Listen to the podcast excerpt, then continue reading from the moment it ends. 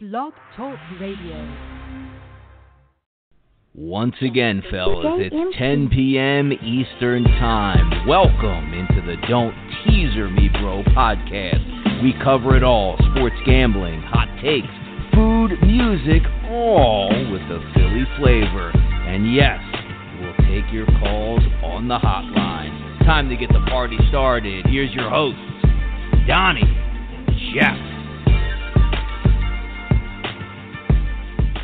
What's up, everybody? Welcome in to the Don't Tease Me Bro podcast. It is New Year's Day 2020. I am your host, the big man on campus, Jeff Nato. I know all of you are probably full of maybe a nice dinner, maybe some uh, New Year's resolutions, all sorts of stuff to wet your whistle with, but I'm here live with you on a Wednesday, uh, getting you back really to, you know, holidays being over because they basically are. I mean, in two hours, it's January 2nd, and a new year is upon us. So it's time to make your resolutions, get focused, and get back at it because now it's time to make money. We have uh, plenty of time here. We've got basically three months of college basketball, and I got a pretty fun show packed for you here tonight.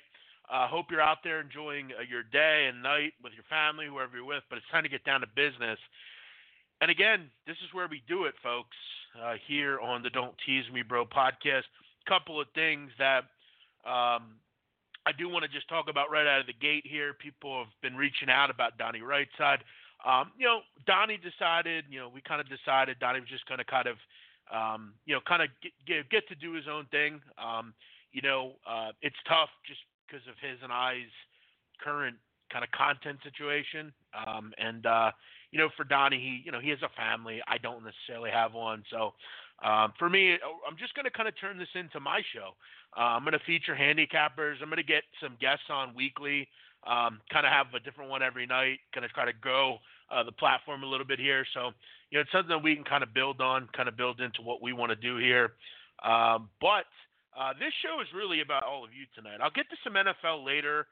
Uh, I do want to talk about the Cleveland Browns and the Philadelphia Eagles in a little bit, but uh, most of the show tonight is really going to be about college basketball, and you know, I want all of you to join me, um, and you can join me at 515 605 9349. Mike Randle from the Action Network is going to join me in just a second. We're going to talk college hoops, and you know, Mike's a guy that I enjoy reading. It's one of my favorite uh, college basketball cappers and writers, and I've talked before about the college basketball writer group, a landscape, kind of those certain people that are known to talk college basketball. And, and look, I've made it clear it's kind of a fraternity.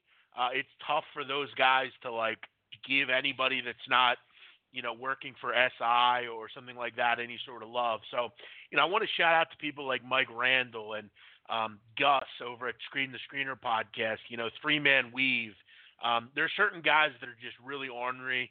Um, you know, I, I think some guys are always like kind of perturbed about coming on and talking with a gambling guy. And, you know, again, I know I can be a little abrasive. So for them, I think it's tough. But, um, you know, there are certain guys that almost kind of thumb their nose up at, at gamblers and people that are doing it. Yet it's weird because on their own columns, they do gambling. But uh, it is what it is. I'm, I'm excited to talk uh, to Mike tonight we'll kind of get the uh, grab on some college hoops, stuff like that. Uh, so while we wait for him, uh, I want to give the phone number out one more time. You can join the show now, 515-605-9349. What are you looking at right now in college basketball? What's something that uh, is working for you?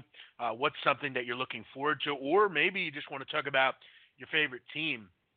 San Diego State Aztecs uh, win today uh, it wasn't easy. Um, they're starting to get into their conference play.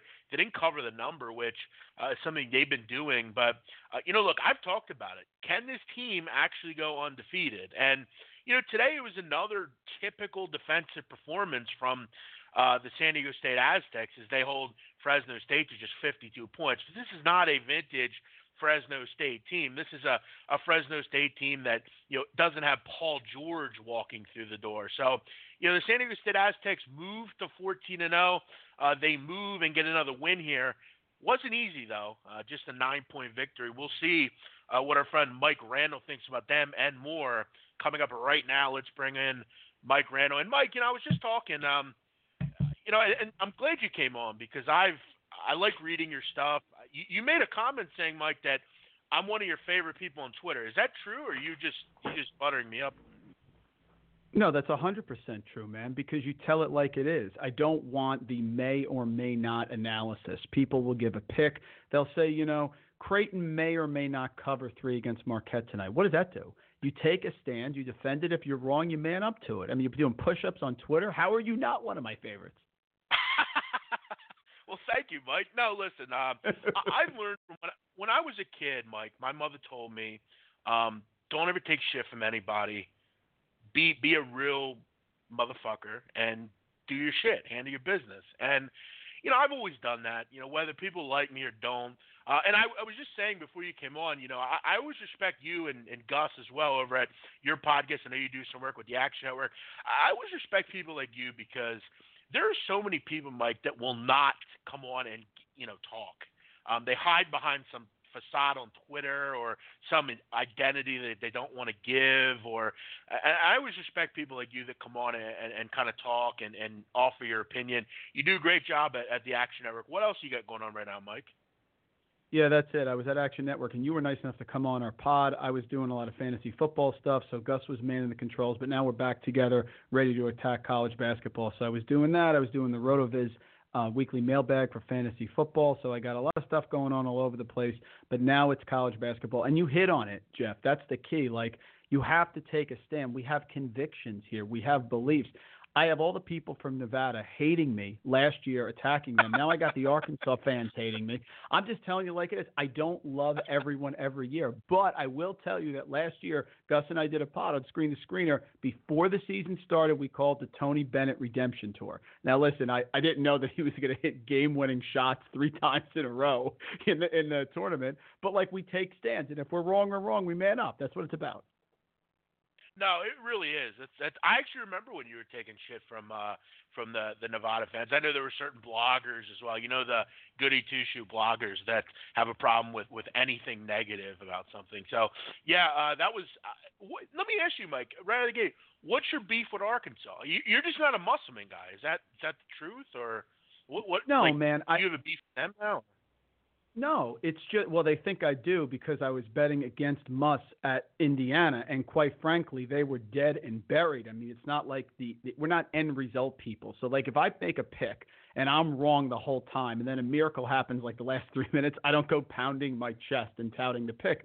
But the fact is, Isaiah Joe hit a bunch of threes late. They got back into the game and they won. My issue is, I think Musselman, much like Al Skinner, who is at my alma mater, Boston College, there are coaches that are builders.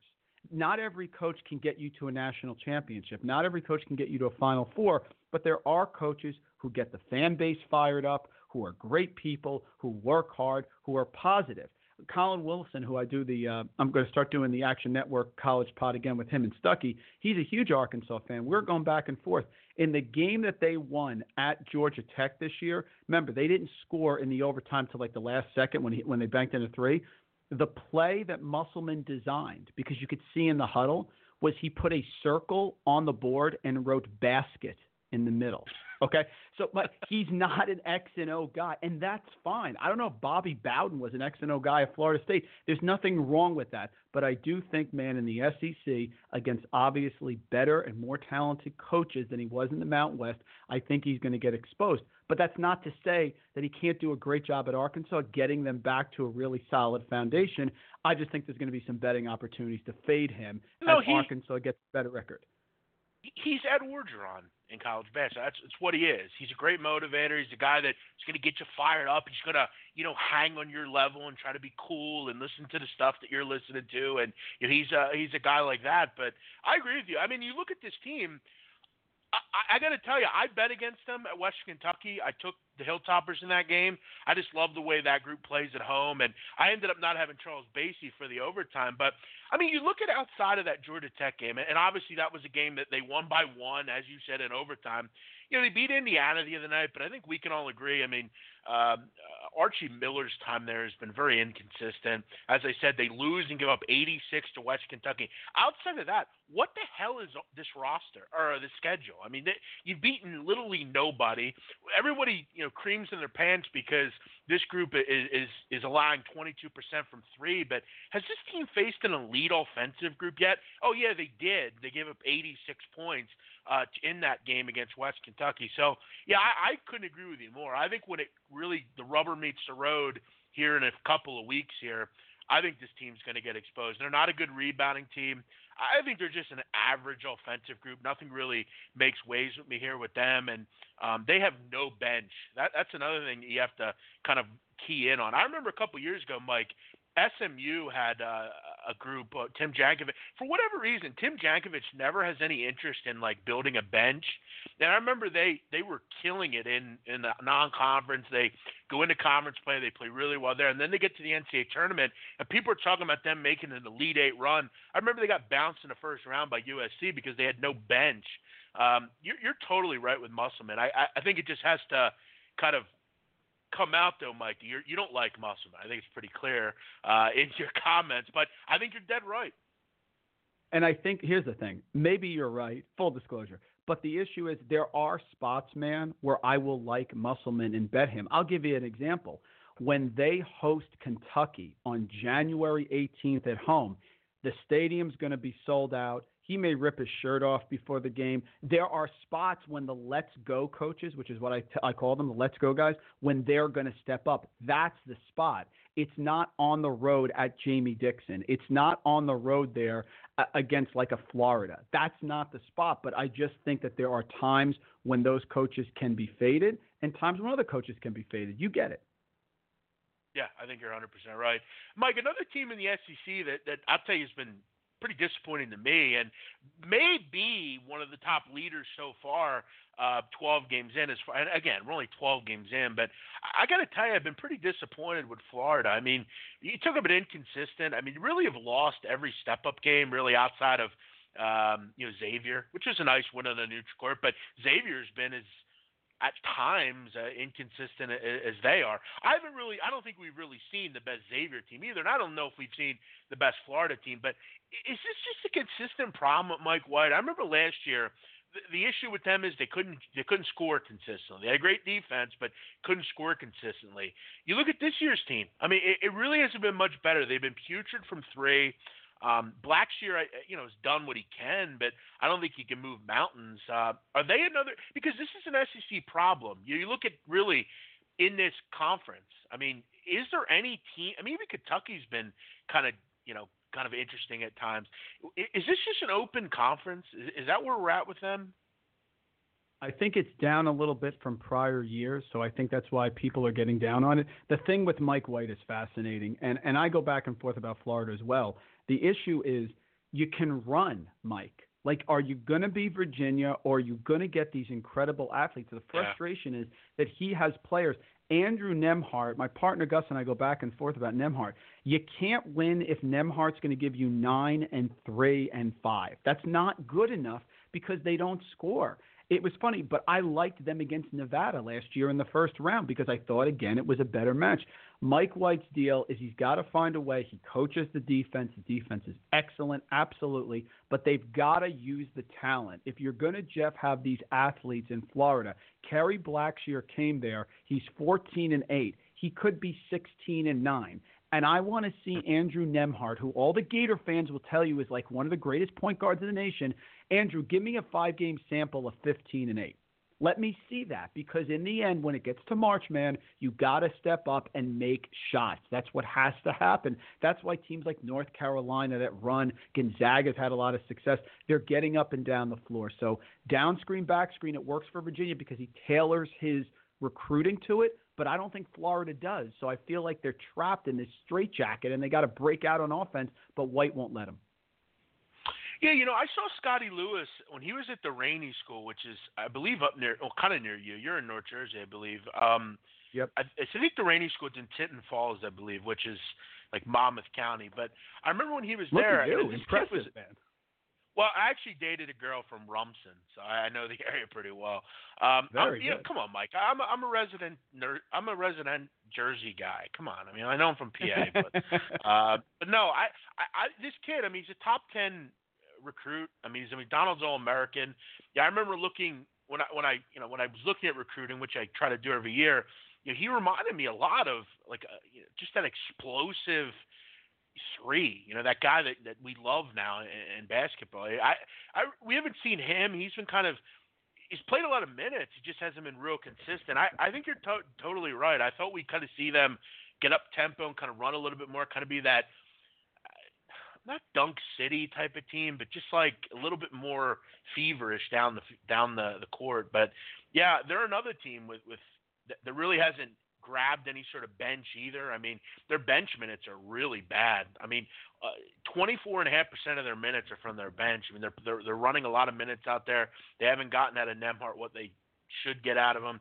They've just been kind of a weird team. But as we kind of move on, Mike, I mean, Kentucky's your team. Is LSU's intriguing to me. I, I definitely I'm interested in them, and I'm I'm getting interested in Auburn. I, I guess I'm just still waiting for that group to to kind of they, they have a lot of good wins, but I don't know if they have any. They don't have any great wins. I mean, you know, Davidson's a solid win. I think Richmond's a really good win. I love what uh, Chris Mooney does down there. That's a really good basketball team. Furman's solid. You know, NC State. I mean, they're they're kind of one of the poor ACC teams. Are you are you sold on Auburn? Who sh- who do you like here long term? It's very tricky because, and I used to joke with Cal because I think Cal is like a let's go guy at heart on steroids because he gets all these stars. And I used to joke he gets 36 stars worth of players, but in the end, his success is defined by making Final Fours and now winning titles. I mean, he's won one title since he's been there, right, at Kentucky. But I mean, again, it's about sustained success. So Kentucky again doesn't have the offensive go-to guy. People went nuts over Tyrese Maxey. It reminded me of last year when I went nuts on Kansas on Quentin Grimes, and that was his best game of the year. So they need a player to step up. I still believe in Kermit Davis. Ole Miss is not playing any defense whatsoever, but they have a lot of offensive weapons there that can absolutely score.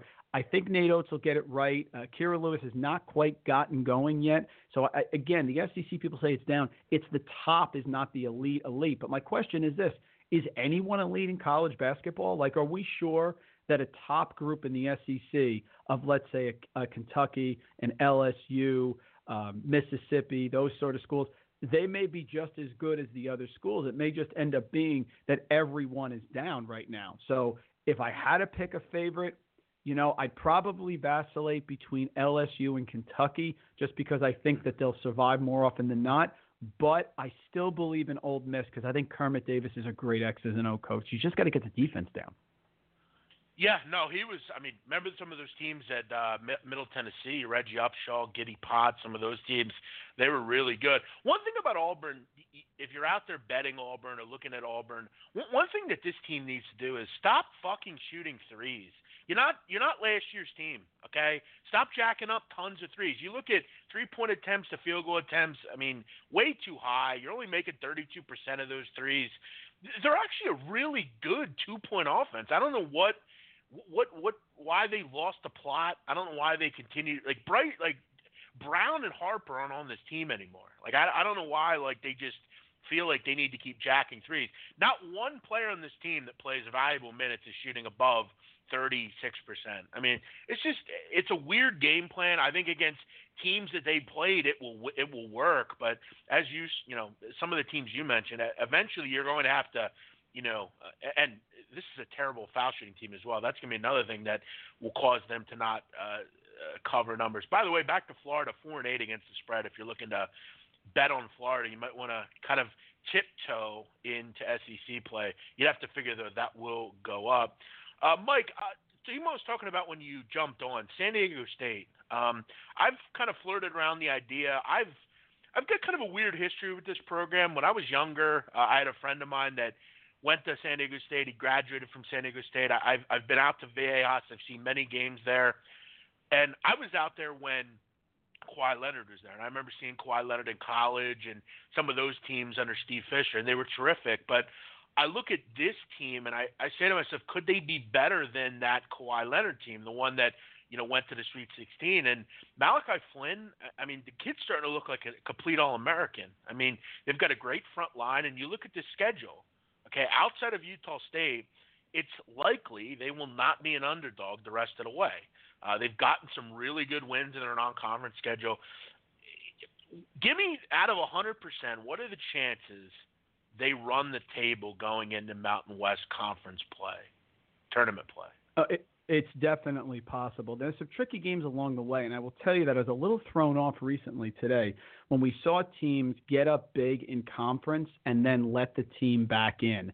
You saw East Tennessee State let Wofford back in, a Wofford team that's not playing anywhere near defensively as they were last year. You saw UNC Greensboro let Mercer back in, so it's tricky. The question is, can they put away the teams that they're supposed to put away?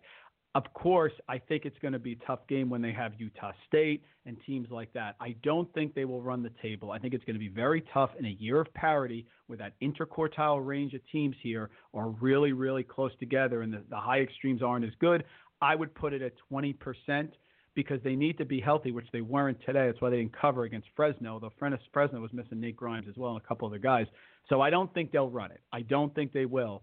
So I'll put it at 20%, but I agree. I think their offense, uh, offense under Dutcher is much better than it's ever been, and the defense is certainly there. If they stay healthy and they win a couple of those big games on the road, Boise's always tricky as well. They could do it, but I'd say you know out of every five times once. I got to tell you, I mean, you look at everything they do. I mean, there's not a lot of there's not a lot of deficiencies here. I mean, there just aren't. I mean, they look like that team under, you know, because that was one of their issues last year under Brian Dutcher. They didn't look great uh, defensively. They, they were kind of at times struggling. I remember they lost to Brown at home.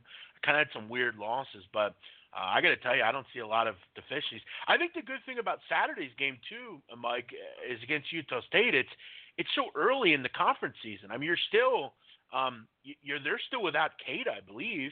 Uh, I didn't I didn't catch their last game, but this he's been back. no, he's been back.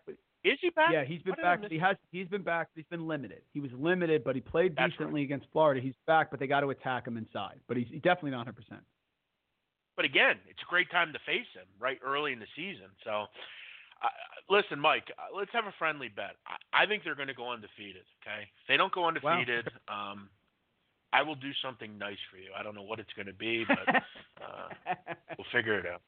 Uh, all right. Uh, yeah, we'll we'll figure something out. Mike, uh, let's take a quick commercial break. We'll be right back. Uh, Mike, you can hang on for a couple of minutes, right? Oh, with pleasure, my friend. Okay, I look forward to. We'll be back right after this.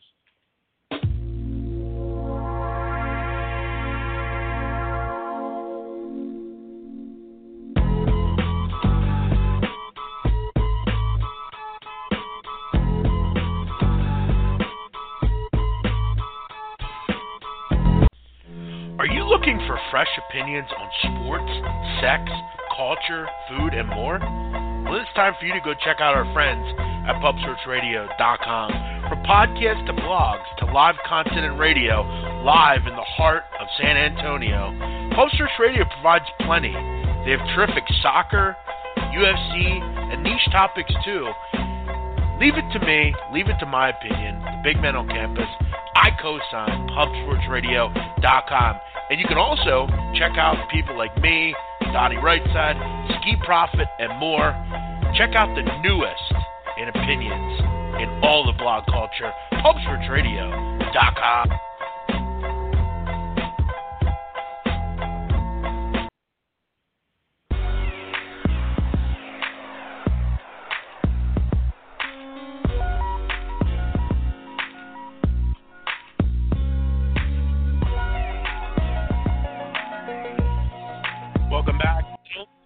Bro podcast. It is New Year's Day.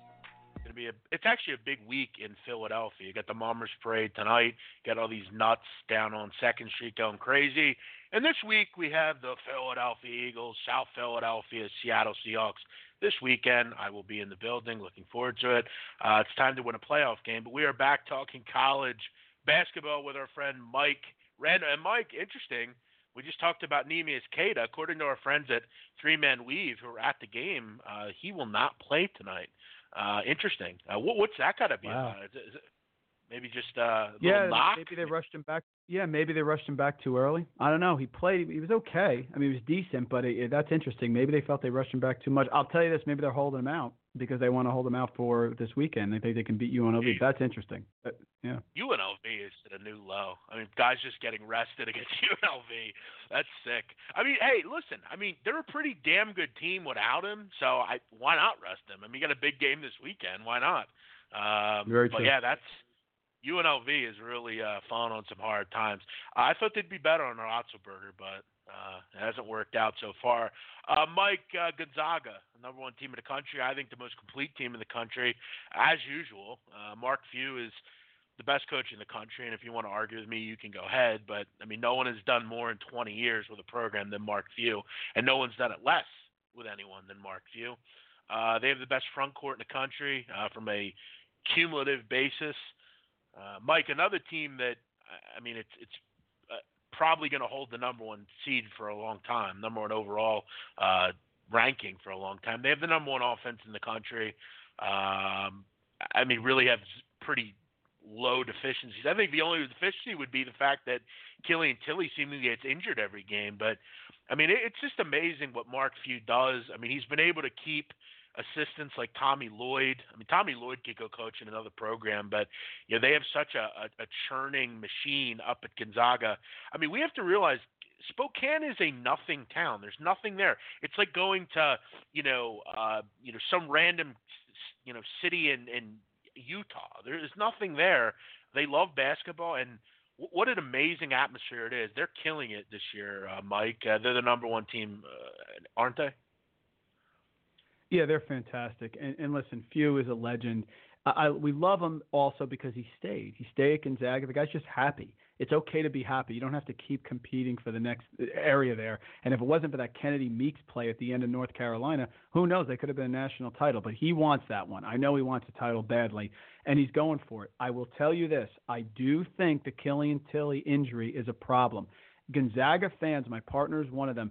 They speak about Killian Tillie like he's the second coming of Dirk Nowitzki.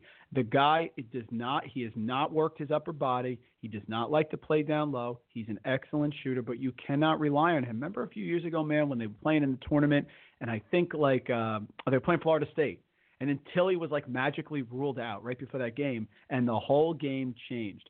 So I will tell you this: they're fantastic. They play great. They play at a high level. They don't get upset uh, by inferior teams. They pounded Texas A&M, which Oregon State couldn't do on the road there, which I know isn't great, but they don't get beat by those teams. However, I will tell you that I think their biggest challenge in the WCC is BYU. I think BYU is legit. I think Yoeli Childs makes a huge difference inside. And when St. Mary's actually broke through and won at Gonzaga a couple years ago, they did it on the heels of Jock Landale inside. I think BYU matches up very well with them, and I think that that is a team that could definitely give them trouble. I think Gonzaga is light years ahead of St. Mary's. I've seen it over and over again. Jordan Ford's a tremendous point guard, but I think they have their number in a big spot. But I'm very curious to see that BYU game. It is home. It's January 18th. How many great games on January 18th, by the way? At home, I think it's going to be a really good one, a really close one. Yeah, you know, Tillie's interesting. Uh, he's got that Olay type of uh, feel to him. You know, he's he's a gifted player on the perimeter. You know, he occasionally catch it and shoot it, but he's not Przemek Karnowski. He's not doesn't have the tenacity and the the power of uh, of that guy or Domantas Sabonis, who had that.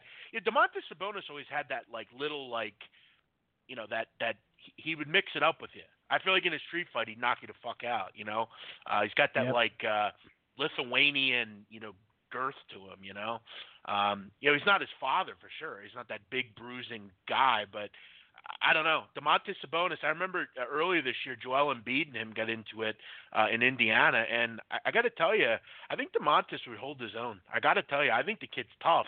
Uh, Tillie Tillie does not have that in him. Uh, I like the kid Petrushev. I, I've liked what I've seen out of him. He Yes. looks like he has some real game, and the, fact that I mean, I, I mentioned Tommy Lloyd, and the reason they are able to get so many of these kids from Europe and Asia is because Tommy Lloyd goes and recruits them. I mean, yeah, Rui Hachimura. I mean, Rui Hachimura barely played basketball. I mean, that's a.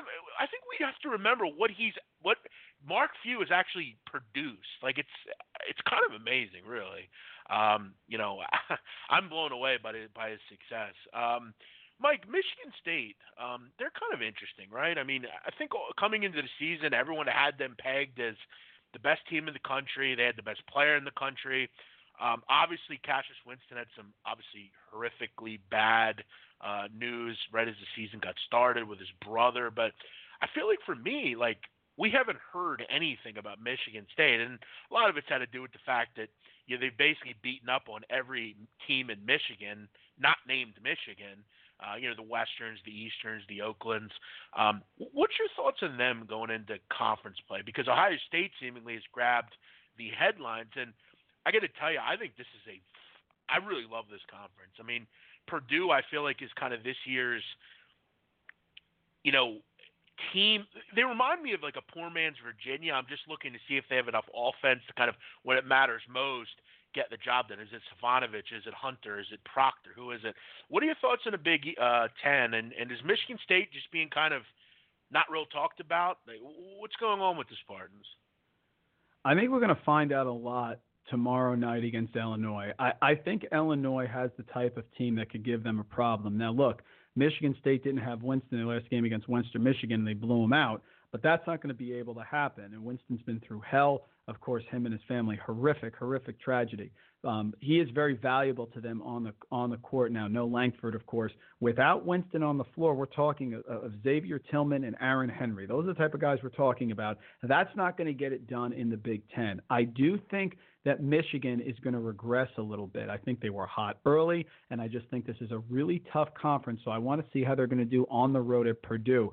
I think Wisconsin could actually be pretty decent. They got the monkey off their back by playing well on the road there against Tennessee. And Rider is actually a decent team, and they pounded them the other night.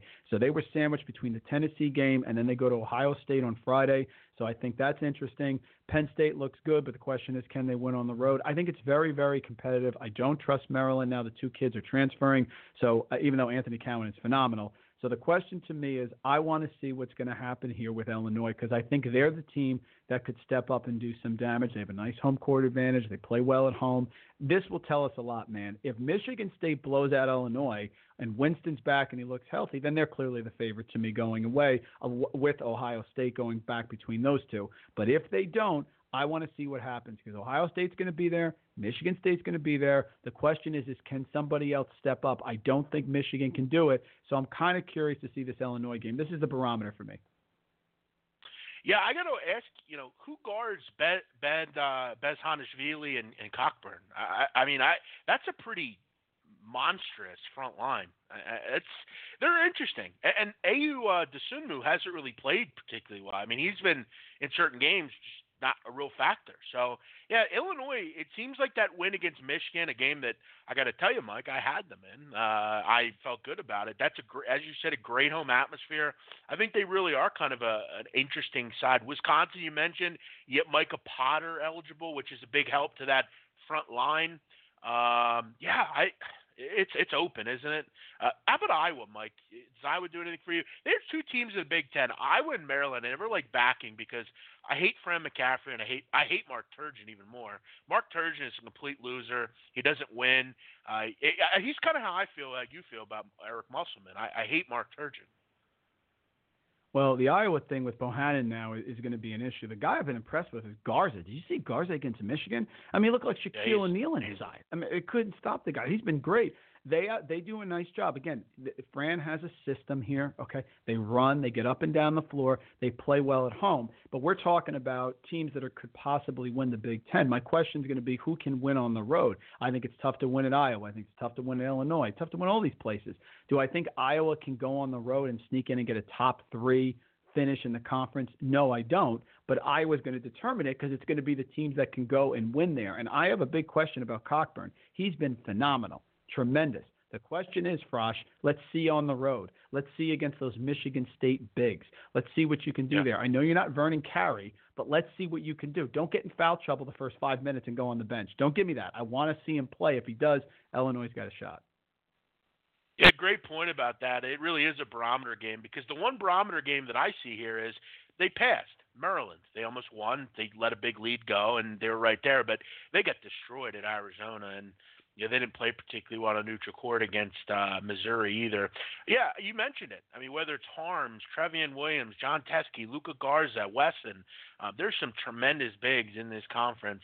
Uh, Mike, before we let you go, um, I got a couple questions, Twitter questions here, just kind of rapid fire. UNC, are you on the wavelength here that this team will not make the NCAA tournament? Because I got to tell you, I am, and I'm pretty disappointed because I made one of the worst comments, and I look real stupid making it. But again, on the surface, I don't think I really look stupid. I thought it was unfair that they had Cole Anthony in that offense coming into the season, but good old Roy Williams, who is kind of the older version of Eric Musselman. He's just a rah rah good recruiter, but I think when it comes down to it, I don't think he has any idea what he's doing on the sidelines anymore. Uh, this team has been a mess. What's what's your thoughts on them? They have two wins. Nice win the other night against Yale, a game that's tough. Yale's actually really good, one of the best teams in the country against the number, but they're going to get beat up in this conference schedule, aren't they? Yeah, the I mean preseason you were thinking they were what fifth I guess. You're going to put him behind Duke. You're going to put him behind Louisville. You're going to put him behind Virginia. And the question is, you're going to sneak somebody else in there. I, maybe fourth. I think they'll find a way in because Cole Anthony's that good. I will tell you this, man. I was actually impressed. Sometimes I'm impressed with losses. I was impressed with the loss against Gonzaga. I thought they competed well. I thought that was going to be a 25 point blowout. It was pretty much, you know, 17 to 19 the last second half, and they came back and really showed me something. So, you know, they'll get the bigs to develop. Roy's done a good job. I get it. I hear what you're saying, but they have won three titles there.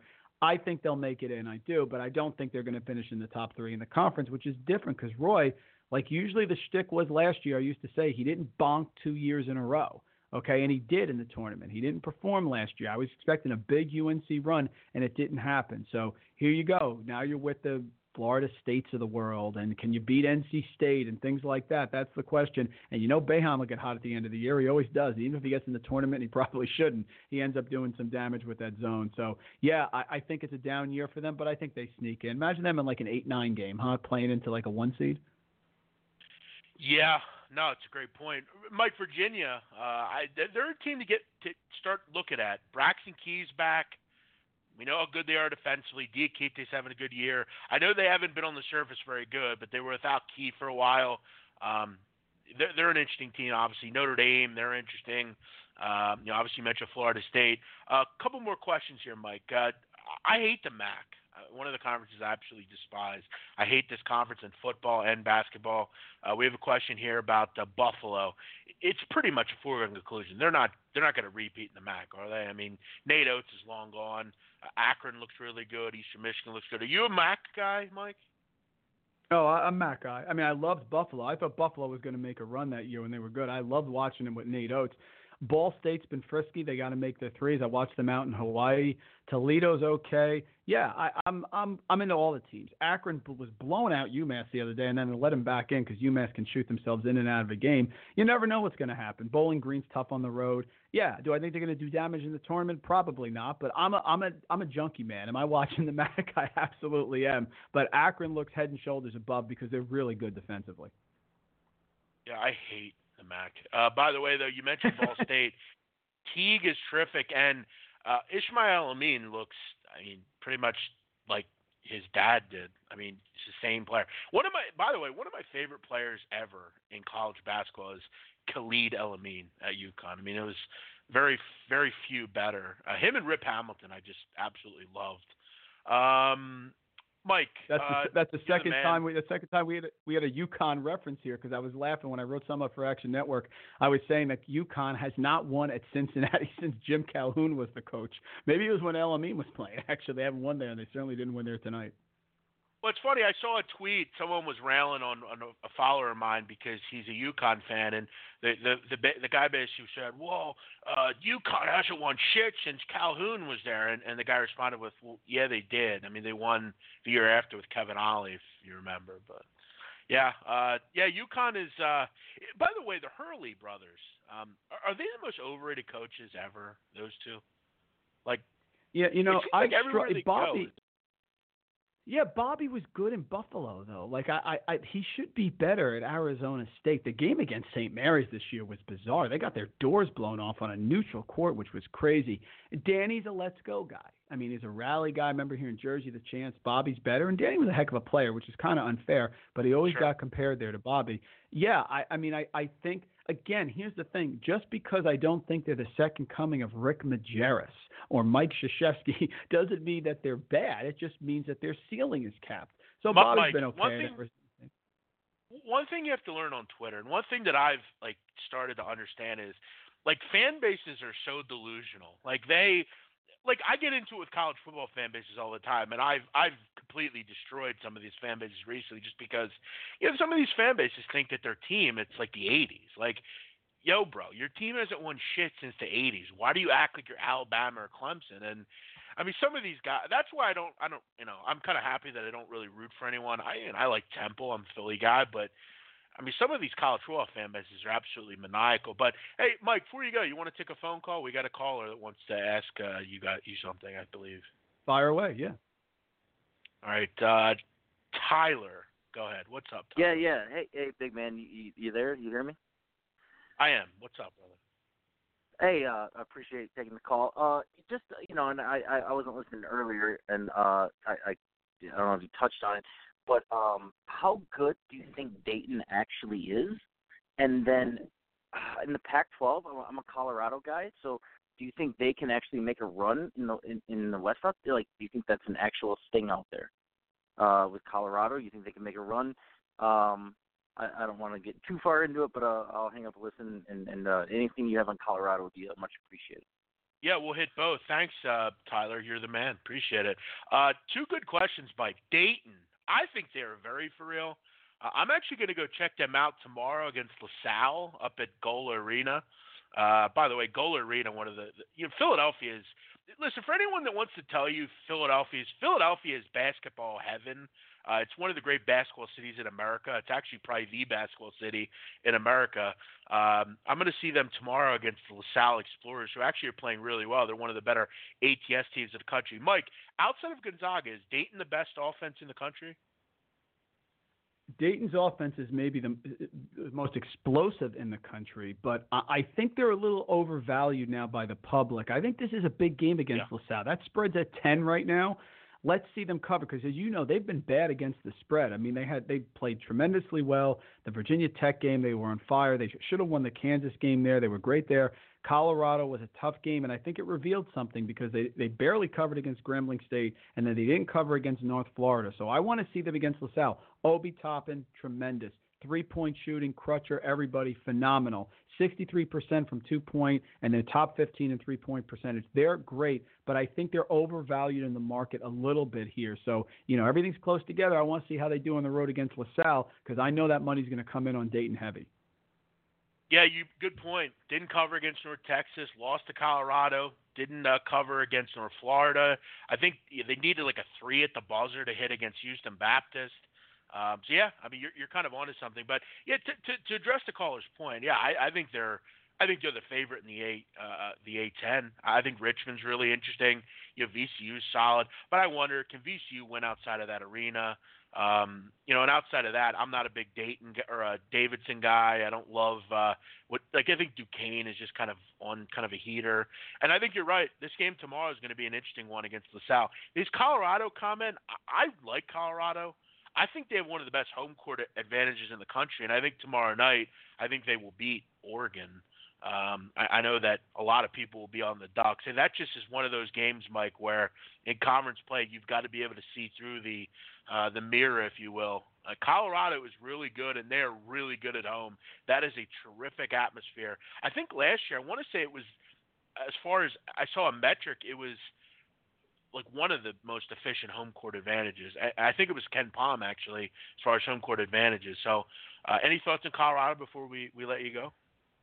Love Colorado, of course. Bey, McKinley, they've all been fantastic. It, it, the big guy inside is great as well. Here's my issue. I understand that Oregon has never won under Dana Altman at Colorado. Since Colorado's come into the Pac 12, They've never won there. But I put this out on Twitter earlier. I was trying to look at this because I knew Colorado was going to be favored. And uh, listen, they're great at home, but they did lose to Northern Iowa at home, okay, 79 76. All of those games, except for one in 2013, it was always Oregon going to Utah first, and then the turnaround two, three days later at Colorado. This so year Friday's they're going Sunday. to Colorado first. Yeah, they're going to Colorado first. I like Oregon in that game. I think Oregon's going to be able to shoot it. I think Colorado is really solid. They were very impressive against Dayton in the neutral. That was a nice win, and I like them a lot. And yes, I do think they can contend for the title. I just think that Oregon is on a heater. They're playing well. The backcourt is super solid, Duarte and Pritchard, and they did win at Michigan, and they played very well there. So I really think Oregon's going to take this win tomorrow, and I think they're going to break the streak. Altman knows the streak. The players know the streak, and now they have no excuses. They've been off. Here they come into Colorado. So I agree. I think the money, people are going to get in on Oregon a little bit, but they may be right this time. If they don't get it this time, then they're never getting it because I feel like it finally set up for them a little bit. Yeah, N'Faly Dante might be the, uh, the the straw that stirs them here in this game. He might be the difference. And Mike, let's be honest. I mean, they really haven't played since December 18th because, you know, I, I know Texas Southern always gives them a game for whatever reason. They actually beat them last year, but then you know Alabama State's a nobody. Uh, great, uh, great point by you, kind of uh, mentioning about that, Mike. Uh, I, I got to tell you, Mike, I could probably talk to you about basketball for the next three hours. Probably, we could probably go through every team in the country uh, and talk about them in some uh, aspect. Check Mike out on Twitter at Randle Rant. Check his podcast out with Gus, uh, the Screen the Screener podcast. Check him out on Action Network. Uh, Mike is doing everything uh, that he can to talk about college hoops and football. Mike, uh, leave us with something. Um, what's a team that you've been making money on that you want to tell us about? Do you have one on the top of your head?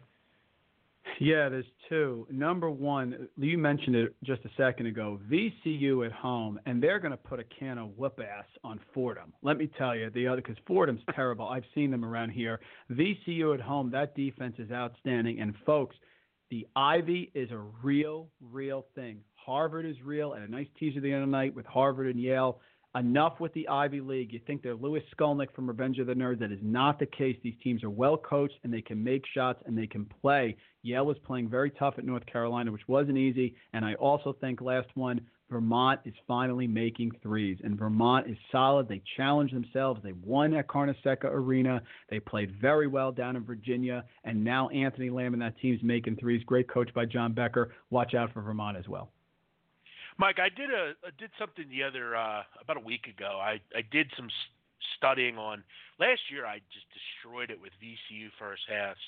Um, they're a team that I'll tell the listen audience about. You know, bet them full game, but they're terrific in the first half. And Mike's dead right. I mean, Jeff Neubauer, what a mess it's been at Fordham. I mean, I think the only thing good is the fact that you play at Rose Hill and that's a cool campus. But outside of that, it's a complete mess. Hey, Mike, before I let you go, I got a I got a real small mid major to keep your eye on. You want you want it? I'm going to give you a good one. Oh, give it to me. Give it to me, man. Bri- Bryant. This team is really interesting. Uh, they were yeah, terrific the other offense. night. Yep. Yeah. Lost. I, I actually saw them earlier this year against Rutgers. Lost by two at the rack. They hung with Maryland the other night. This team is a terrific defensive team. Very good. Uh, they're big. You know, they they they're just solid. Uh, keep your eye on Bryant in the NEC. To me, it goes through LIU and Bryant. It's going to be a hell of a matchup. Keep an eye on Merrimack as well. Uh, Joe Gallo's team, terrific defensive team. They play a lot of zone up there. Um, by the way, Joe Gallo follows me on Twitter. I'm not sure if he knows what actually I do.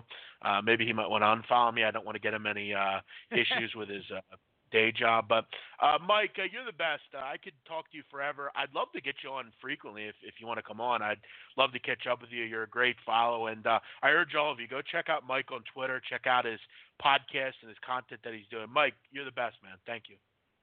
Big man, anytime. Always a pleasure. This is the fastest time of my life here. We could do it for another two hours. Mike, uh, listen. Uh, by the way, before we go, I know you're an NFL guy. Eagles, Seahawks. Who you got?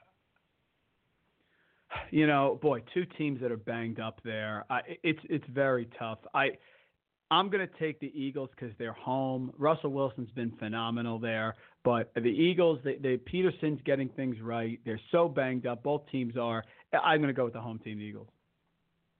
Good stuff, Mike. Mike, listen, maybe we'll get you on next week. We're trying to make this a regular thing. You're the best. You got it, man. Anytime. Cheers, Mike. Thanks. Uh, Mike Randle joining us. Find him on Twitter at Randle Rant. Uh, I'm here. You want to call me? Call in now. 515 605 9349. Uh, let's hit some phone calls here, and then we'll come back. I believe our friend Rob Dunphy, the Philly tattoo guy, is going to call in, talk Eagles, Seahawks. We'll talk uh, more college hoops. Uh, all right, caller, you are up. Go ahead. What's your name? Big man. Yo, what up?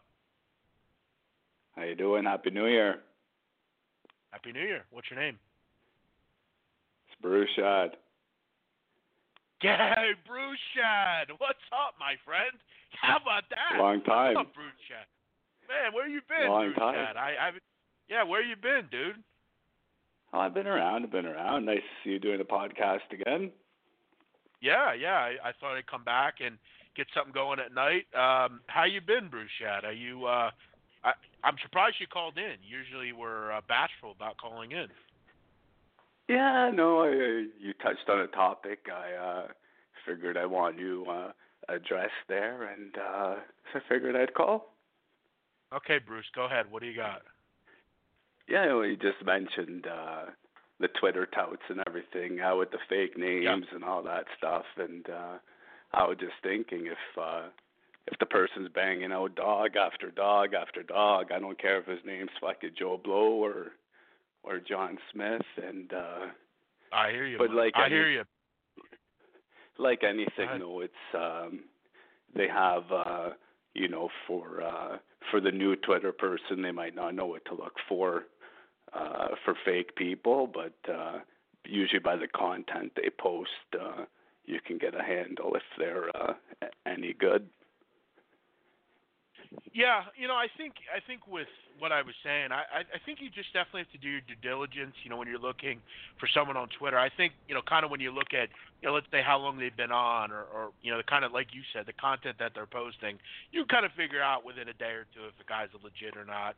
If a guy's just yeah consistently just you know talking out and and you know you, you don't know much about him you haven't really seen much uh you might want to kind of you know take a look a little deeper but yeah no i, I think you got to obviously take a day you know person by person and uh yeah uh, be be fair with it with it. Yeah for sure uh any uh any cbb winners today or what? No you know i actually took the day off in cbb i i didn't really i've actually been um I kind of just played the horses today. I was I was I was betting on that most of the day. I didn't really like much of college basketball, but um yeah, I mean we're gonna get back into it tomorrow. And uh yeah, how you been? You know, you've been. uh I, I'm not. I don't want to touch a nerve here, but uh, you don't. You don't. You don't. You're not on Gabe's show anymore. I don't think. Are you? uh yeah i i still watch uh Okay. yeah still still part Well, I have to tell him I talked to you. I have to tell him you're you're a little bit uh you're a little bit uh, a little bit more vocal now. You you are a little bit more um ornery, I, I guess you could say. Yeah, the Bruce super or uh, Gabe super fan. Well, yeah, and I think one good thing one good thing about Gabe's group is I, I think he kind of weeded out. You know, I'm not saying that everyone that listens to him is the same, but there were a couple guys that listened to the show that were kind of dicks, uh, and Gabe knows Mhm. that. I mean, Gabe is well aware of who I'm talking about, uh, and I haven't seen them around much, so it's good. Gabe's a good guy. I, I've met him. He's a great guy. We gotta get you. We gotta meet you soon, Bruce. Shad. When are you gonna come out of the the fucking cave? yeah, yeah, it's it's almost time, no doubt. What Well, did listen, you uh, uh, think of that Sam? What did you think what? of that What is- Samford Citadel today? Well, I thought it'd be a lot more high scoring. I was surprised to see it was so low scoring. It was in the 60s, which is odd for those two groups. I, I didn't watch the game, but I mean, that's a mm-hmm. total that was up towards 170. It only falls, you know, 137. I mean, that's wild. I mean, it finished about 40, 40 points lower than what you thought. But I mean, Citadel just really couldn't make any shots. It was kind of odd, but you didn't get the pace there either. But you know, we'll definitely keep our, our nose to the ground, Bruce Chad, for sure. It's good to hear from you, man. Make sure you call in a little bit more. Good hearing you. Yeah, I didn't watch that game either, but I hopped on uh, that first half under 78 and 79, so I hit that, Wow. and I figured it was What a a trap today. Like, yeah, I I, I uh, tweet or I sent the text out earlier to my buddy. I told him I usually target the over with these two teams, but I felt like it was a trap today uh, after like New Year's Day, and uh How about and that? it started quick. It started quick. The first five minutes, I was like, "Fuck!" I was like, "I need to slow the pace a bit." Then it, fall, it fell on like 75, so I was like, thank God. Uh, interesting. First Yeah. ten minutes, it was. I mean, they scored uh, 37 points in the first 10 minutes. You're kind of thinking, uh oh, but wow, good call by you. Yeah. That, that's impressive. I mean, you're just kind of going against what you normally do. That's not something that I would normally do, but that's that's good work by you, Bruce. I know you. I didn't know you bet Yeah. those schools, but yeah, great work. Uh, Yeah. As we have you, I have you here. I, I did want to, as I'm kind of looking here. Um, there's a lot of uh, mid-major games tomorrow. A lot of things to wet your whistle with. Uh, we talked earlier about um, some of those teams, you know, the the, the Merrimacks, the, the the Northeasterns, the teams like that. But I think Mike was dead right. The, the guest we had, I, I think VCU pounds Fordham tomorrow. That Fordham team is really bad. Uh, they have been brutal lately. They've lost four or five, including losses to Manhattan, Bryant, Tennessee State, and James Madison. They did get a win over Coppin State, but who cares? Uh, that's a team I think we're going to definitely look to fade. But hey, Bruce Chad, great to hear from you, man. Definitely want to hear from you more. Make sure you call in again, all right? Yeah, definitely was nice chatting, and uh yeah, good luck on the place. Thanks, Bruce. Cheers, buddy. Have some Okay. dominoes, all right? Cheers. Take it easy. Goodbye. Um, go ahead, caller. You're live. What's up? Hey, what's up, big man? How are you? Good. What's your name? Good. So, uh, it's, it's uh, T.L. Boyd. How are everything good? What's up, man? I'm good. Yeah. What's going Uh, on? Uh, I'm talking. We're talking college basketball futures here. Um, I uh, I took uh, I got Louisville early, but now I'm looking at at at Arizona at plus three thousand. Doesn't look doesn't look horrible. Uh, yeah. I mean, at thirty to one, I think that's definitely worth it. I think lately, I think the concern with Arizona is like, what are they? Because they they kind of look like a team Yeah. that's Yep. beaten a lot of like average teams, and then they step up and play Baylor and lose. They step up and play Gonzaga. That 84-80 score is not indicative of the final. That was they were down 15 for most of the second half. That, Uh, was that was a St. John- 15 20 that was a 15 20 point game the whole way. Well, I wouldn't say the whole way, but in the second half it was. In the first half, it's actually quite close, but Gonzaga was really never in doubt to lose. St. John's, I mean, that was a weird loss. You lose without Mustapha Heron for St. John's. That was a weird one. This is a big game this weekend, a rivalry game against Arizona State. Uh, it's at home. They need to. I need them to go and win that game by double digits. I need them to take care of business. And then the big game coming up is really going to be the barometer for them. Away at Oregon, away at Oregon State. That's not easy to do. Oregon, Oregon State's No. tough. Oregon State's pretty solid. So yeah, I think from a long-term perspective, I have interest, but then I also say to myself, well, um, I really don't know what I have with them, and I also know that with Sean Miller, I generally never know what I'm going to have, and I never know that I'm going to win anything. I can't stand I can't stand Sean Miller. Even like back in his Xavier days, like I can't stand Sean Miller. To be honest, he just Well, I, he I- he rubs me the He wrong doesn't way. win. I don't think he wins big games. Yeah, he's kind of a he's kind of a scumbag too. I mean, as we know, but thirty to one's a good price. I mean, yeah, yeah, at, yeah, I mean, that, maybe, maybe, at FanDuel, that's what it is. Maybe, maybe when it comes down to it, he's just a fucking scumbag. No, he's a scummy guy. Uh, but thirty to one's good a good price. I mean, at FanDuel it's twenty three to one, so it's definitely a good price. At thirty to one, though, I'd be much more interested in Purdue, Dayton, Butler. I, all those Yep. teams are a little bit more interesting to me than than the team you mentioned. I mean, you Texas get San Diego State at 32, which 40, I don't hate. yeah, you could get San Diego State at forty five to one, Texas Tech at fifty Yeah. to one. Yeah, yeah, Texas Tech's interesting because they beat Louisville without Jahmi'us Ramsey. Jahmi'us Ramsey's back now. They're interesting. I, I still like Xavier, Houston.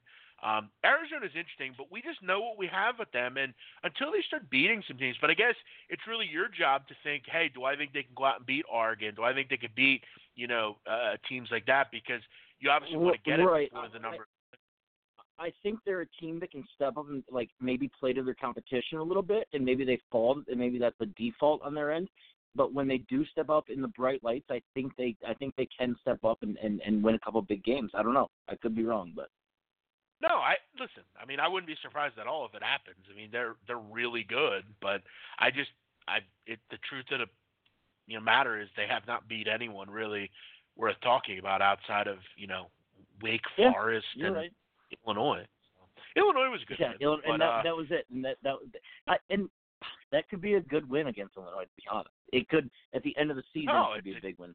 Who knows? I think it's a pretty good win now. I mean, it's a Big Ten team. You beat them by 21 and you put up 90. So uh, yeah, I think that's I think it's a good win. It's the best win for sure. Yep. All right, man. I appreciate it. Uh, have a good one. Talk to you later. Thank you, uh, Tyler. Man, good to talk to you. Uh, thanks to all the people that called in. We still have about 30 minutes if you want to join us. Uh, I really will just go for as long as we have people. Um, we had a great uh, conversation with our friend Mike Randle, who uh, was very kind to come on. I appreciate that.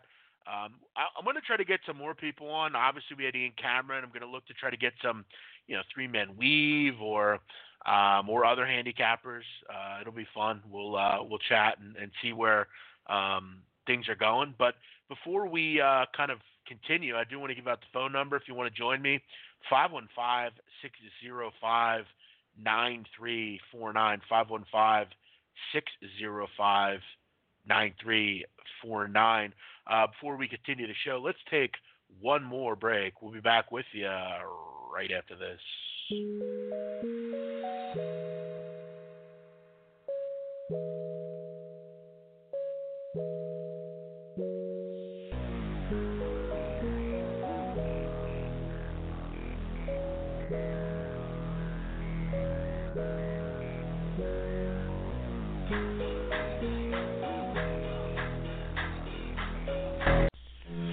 Looking for fresh opinions on sports, sex, culture, food, and more? Well, it's time for you to go check out our friends at PubSportsRadio.com.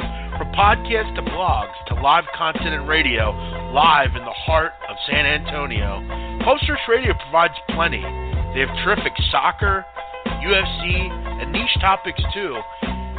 Leave it to me, leave it to my opinion, the big men on campus. I co-sign PubSportsRadio.com. And you can also check out people like me, Donnie Rightside, Ski Profit, and more. Check out the newest in opinions in all the blog culture, PubSportsRadio.com.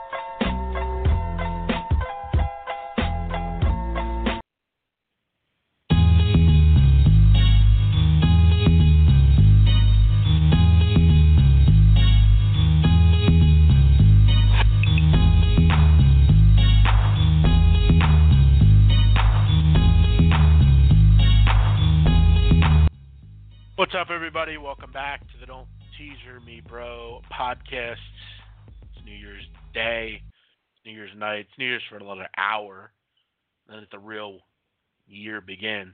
Uh, just checking in with uh, our bowl game, the Sugar Bowl. It is about the most boring game in the history of boring games.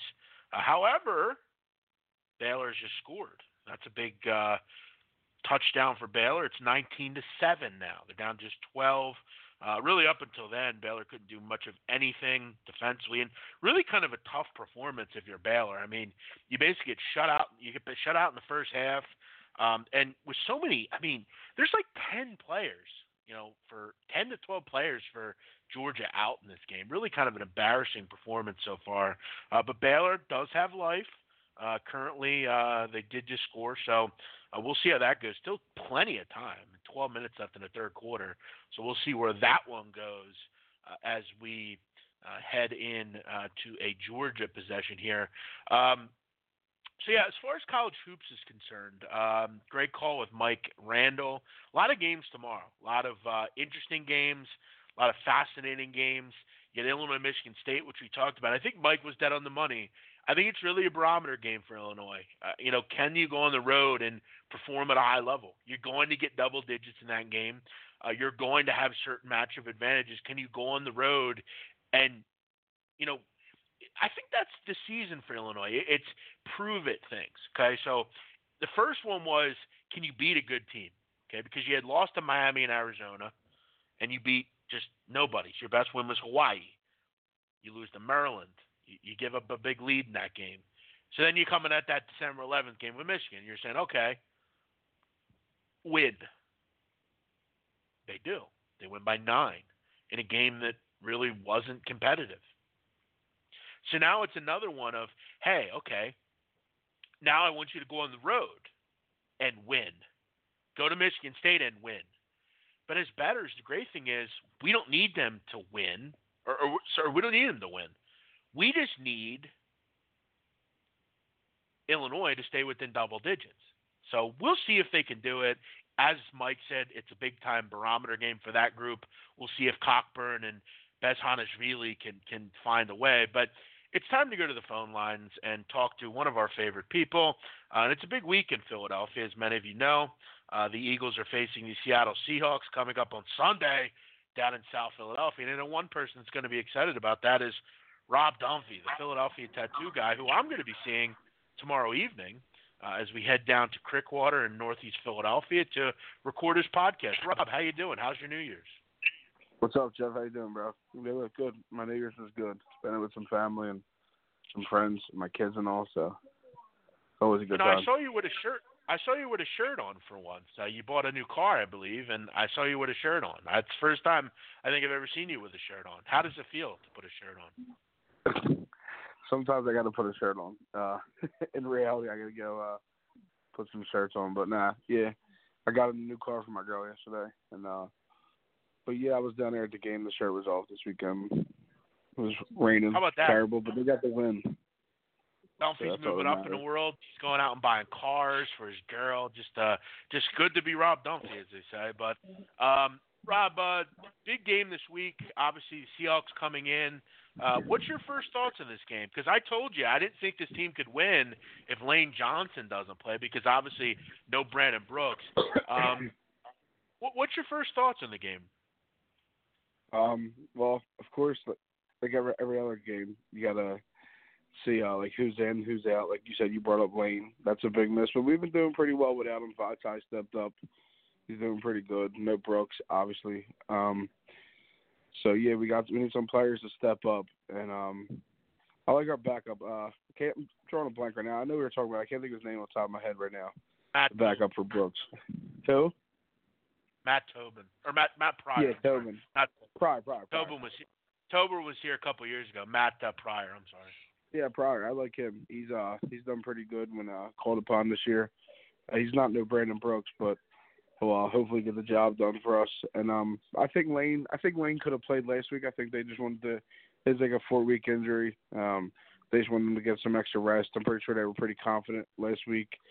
But um yeah, now uh I'm a little the only thing I'm a little worried about is Russ. I mean, you gotta be worried about Russ. He was an MVP candidate up until about week 13, whatever that was, and um, up until about when they played us, and then he kind of came down to earth. He came back to like reality a little bit.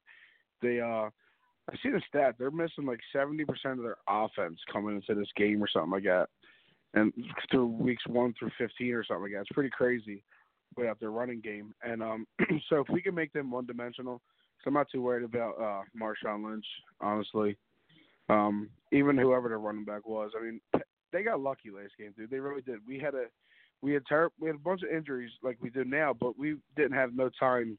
Carson had no time with these guys. Now he got time with these guys. They're comfortable. They look uh, they look confident.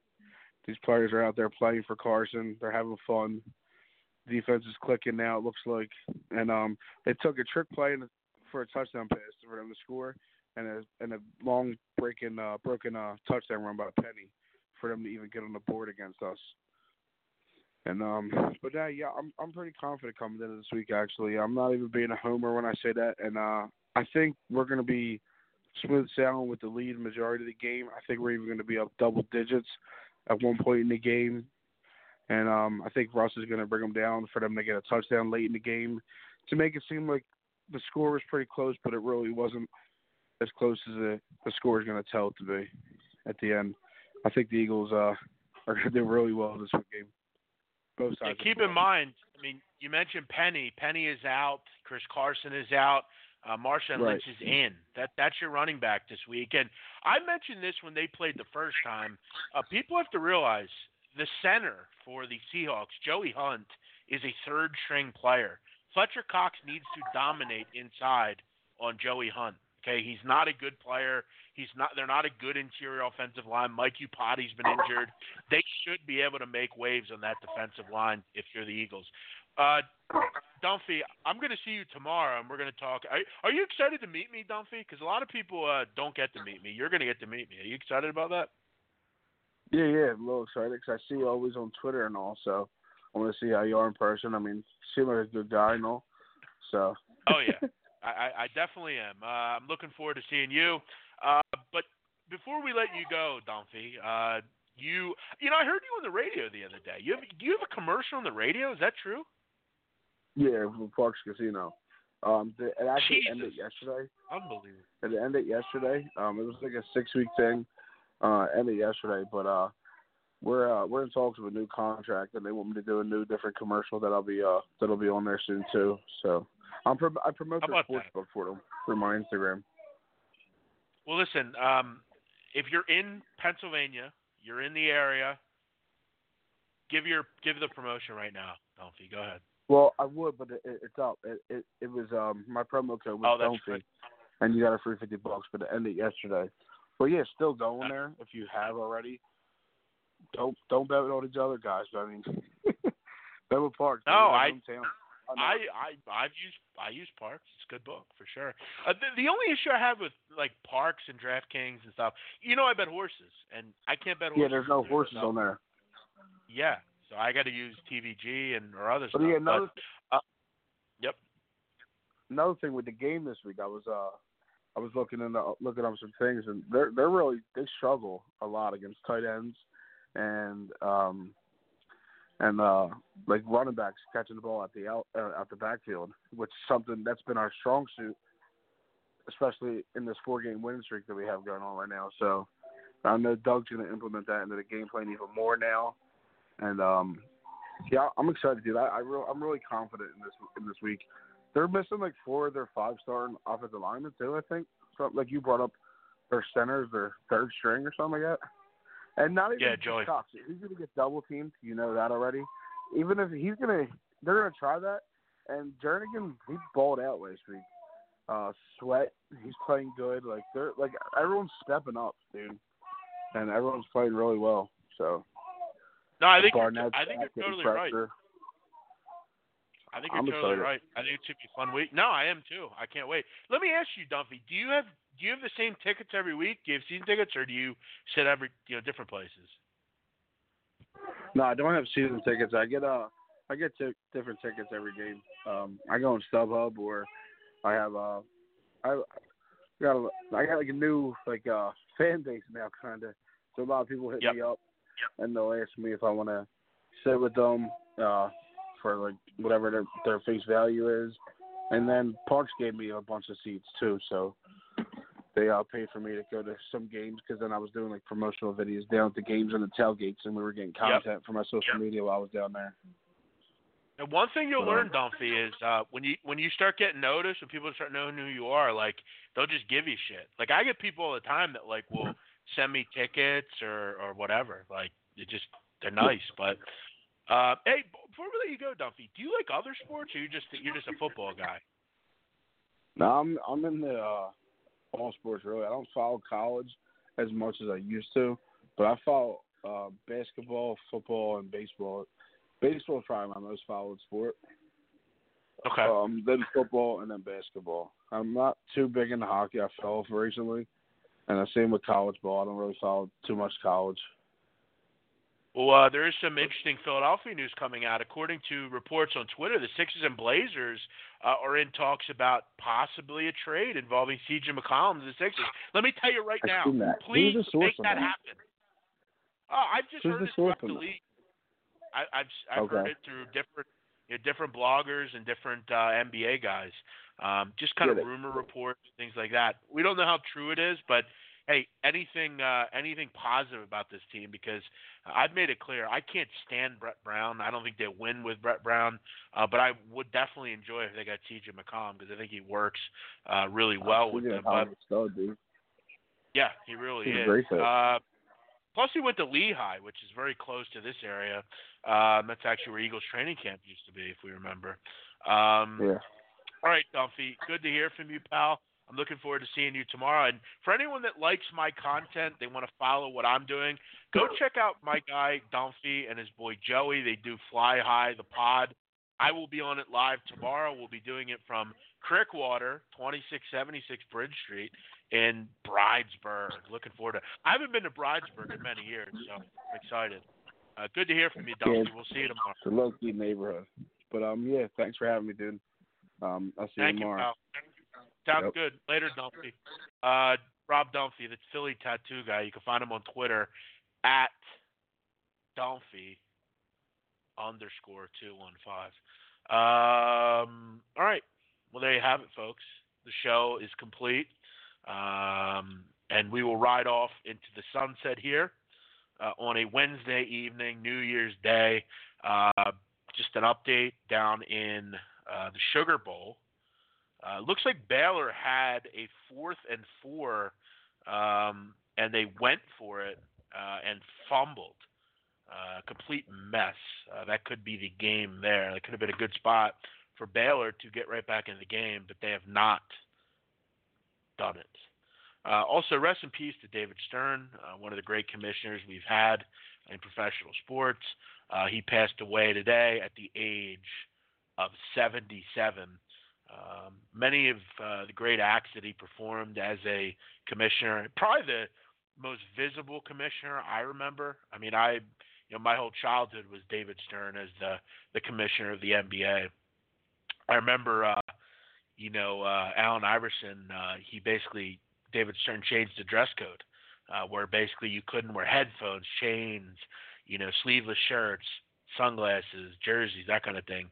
Um, and I remember Iverson basically said, uh, you know, they're targeting guys that dress like that, and he was right. I mean, but again, it was a consistency thing. I don't know. I always wondered how he could always, but I guess he is the leader of the of the um, of the league. He can kind of change it how he wants. Um, he had some lockouts. I think you know he added some new teams as well, relocated some teams, uh, renamed the NBA Finals trophy. Uh, but he was a good. He was a good. Um, he was a good commissioner for sure. Definitely. Uh, one of the things you remember from him most is his meme, uh, his uh, his GIF on on Twitter where he's drinking the water and he kind of like swallows it. It's kind of like surprises him. Uh, but uh, yeah, he passed away after emergency surgery uh, after a brain hemorrhage, uh, which does not sound um, does not sound real good. But uh, hopefully uh, his family finds some peace. Uh, David Stern dead at the age of 77. Um, rest in peace to him.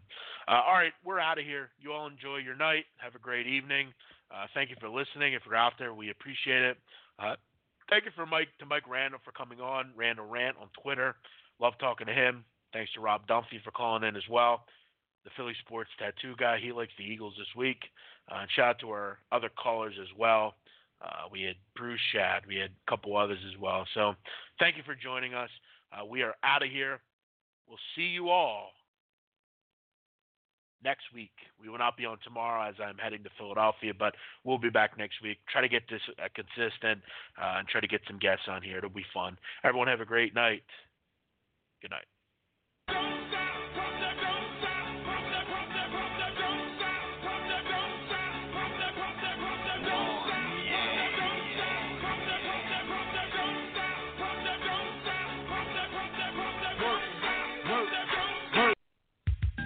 Thank you for tuning in to the Don't Teaser Me Bro podcast, Sunday through Thursday, 10 p.m. Eastern Time. As you know, we cover it all, but if you do need some more, follow Jeff Nadu on Twitter at Jeff Nadu and also get his work at BMOCWins.com. If you would like to track Donnie, check him out on Twitter at Right Side VP and also his work at RightWager.com.